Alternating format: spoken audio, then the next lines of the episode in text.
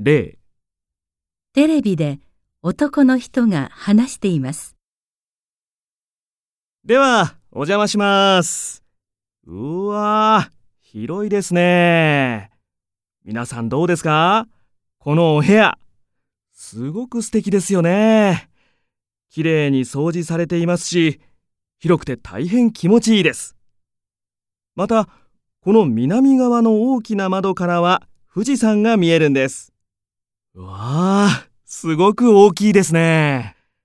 こんなに綺麗な富士山を見たのは初めてです。晩ご飯にはホテルオリジナルのカニ鍋がお部屋で食べられるそうです。また、お部屋のこちら側には温泉もついているんです。他の部屋の人たちは入りませんから、時間を気にしないでゆっくりお風呂に入っていただけるとのことです。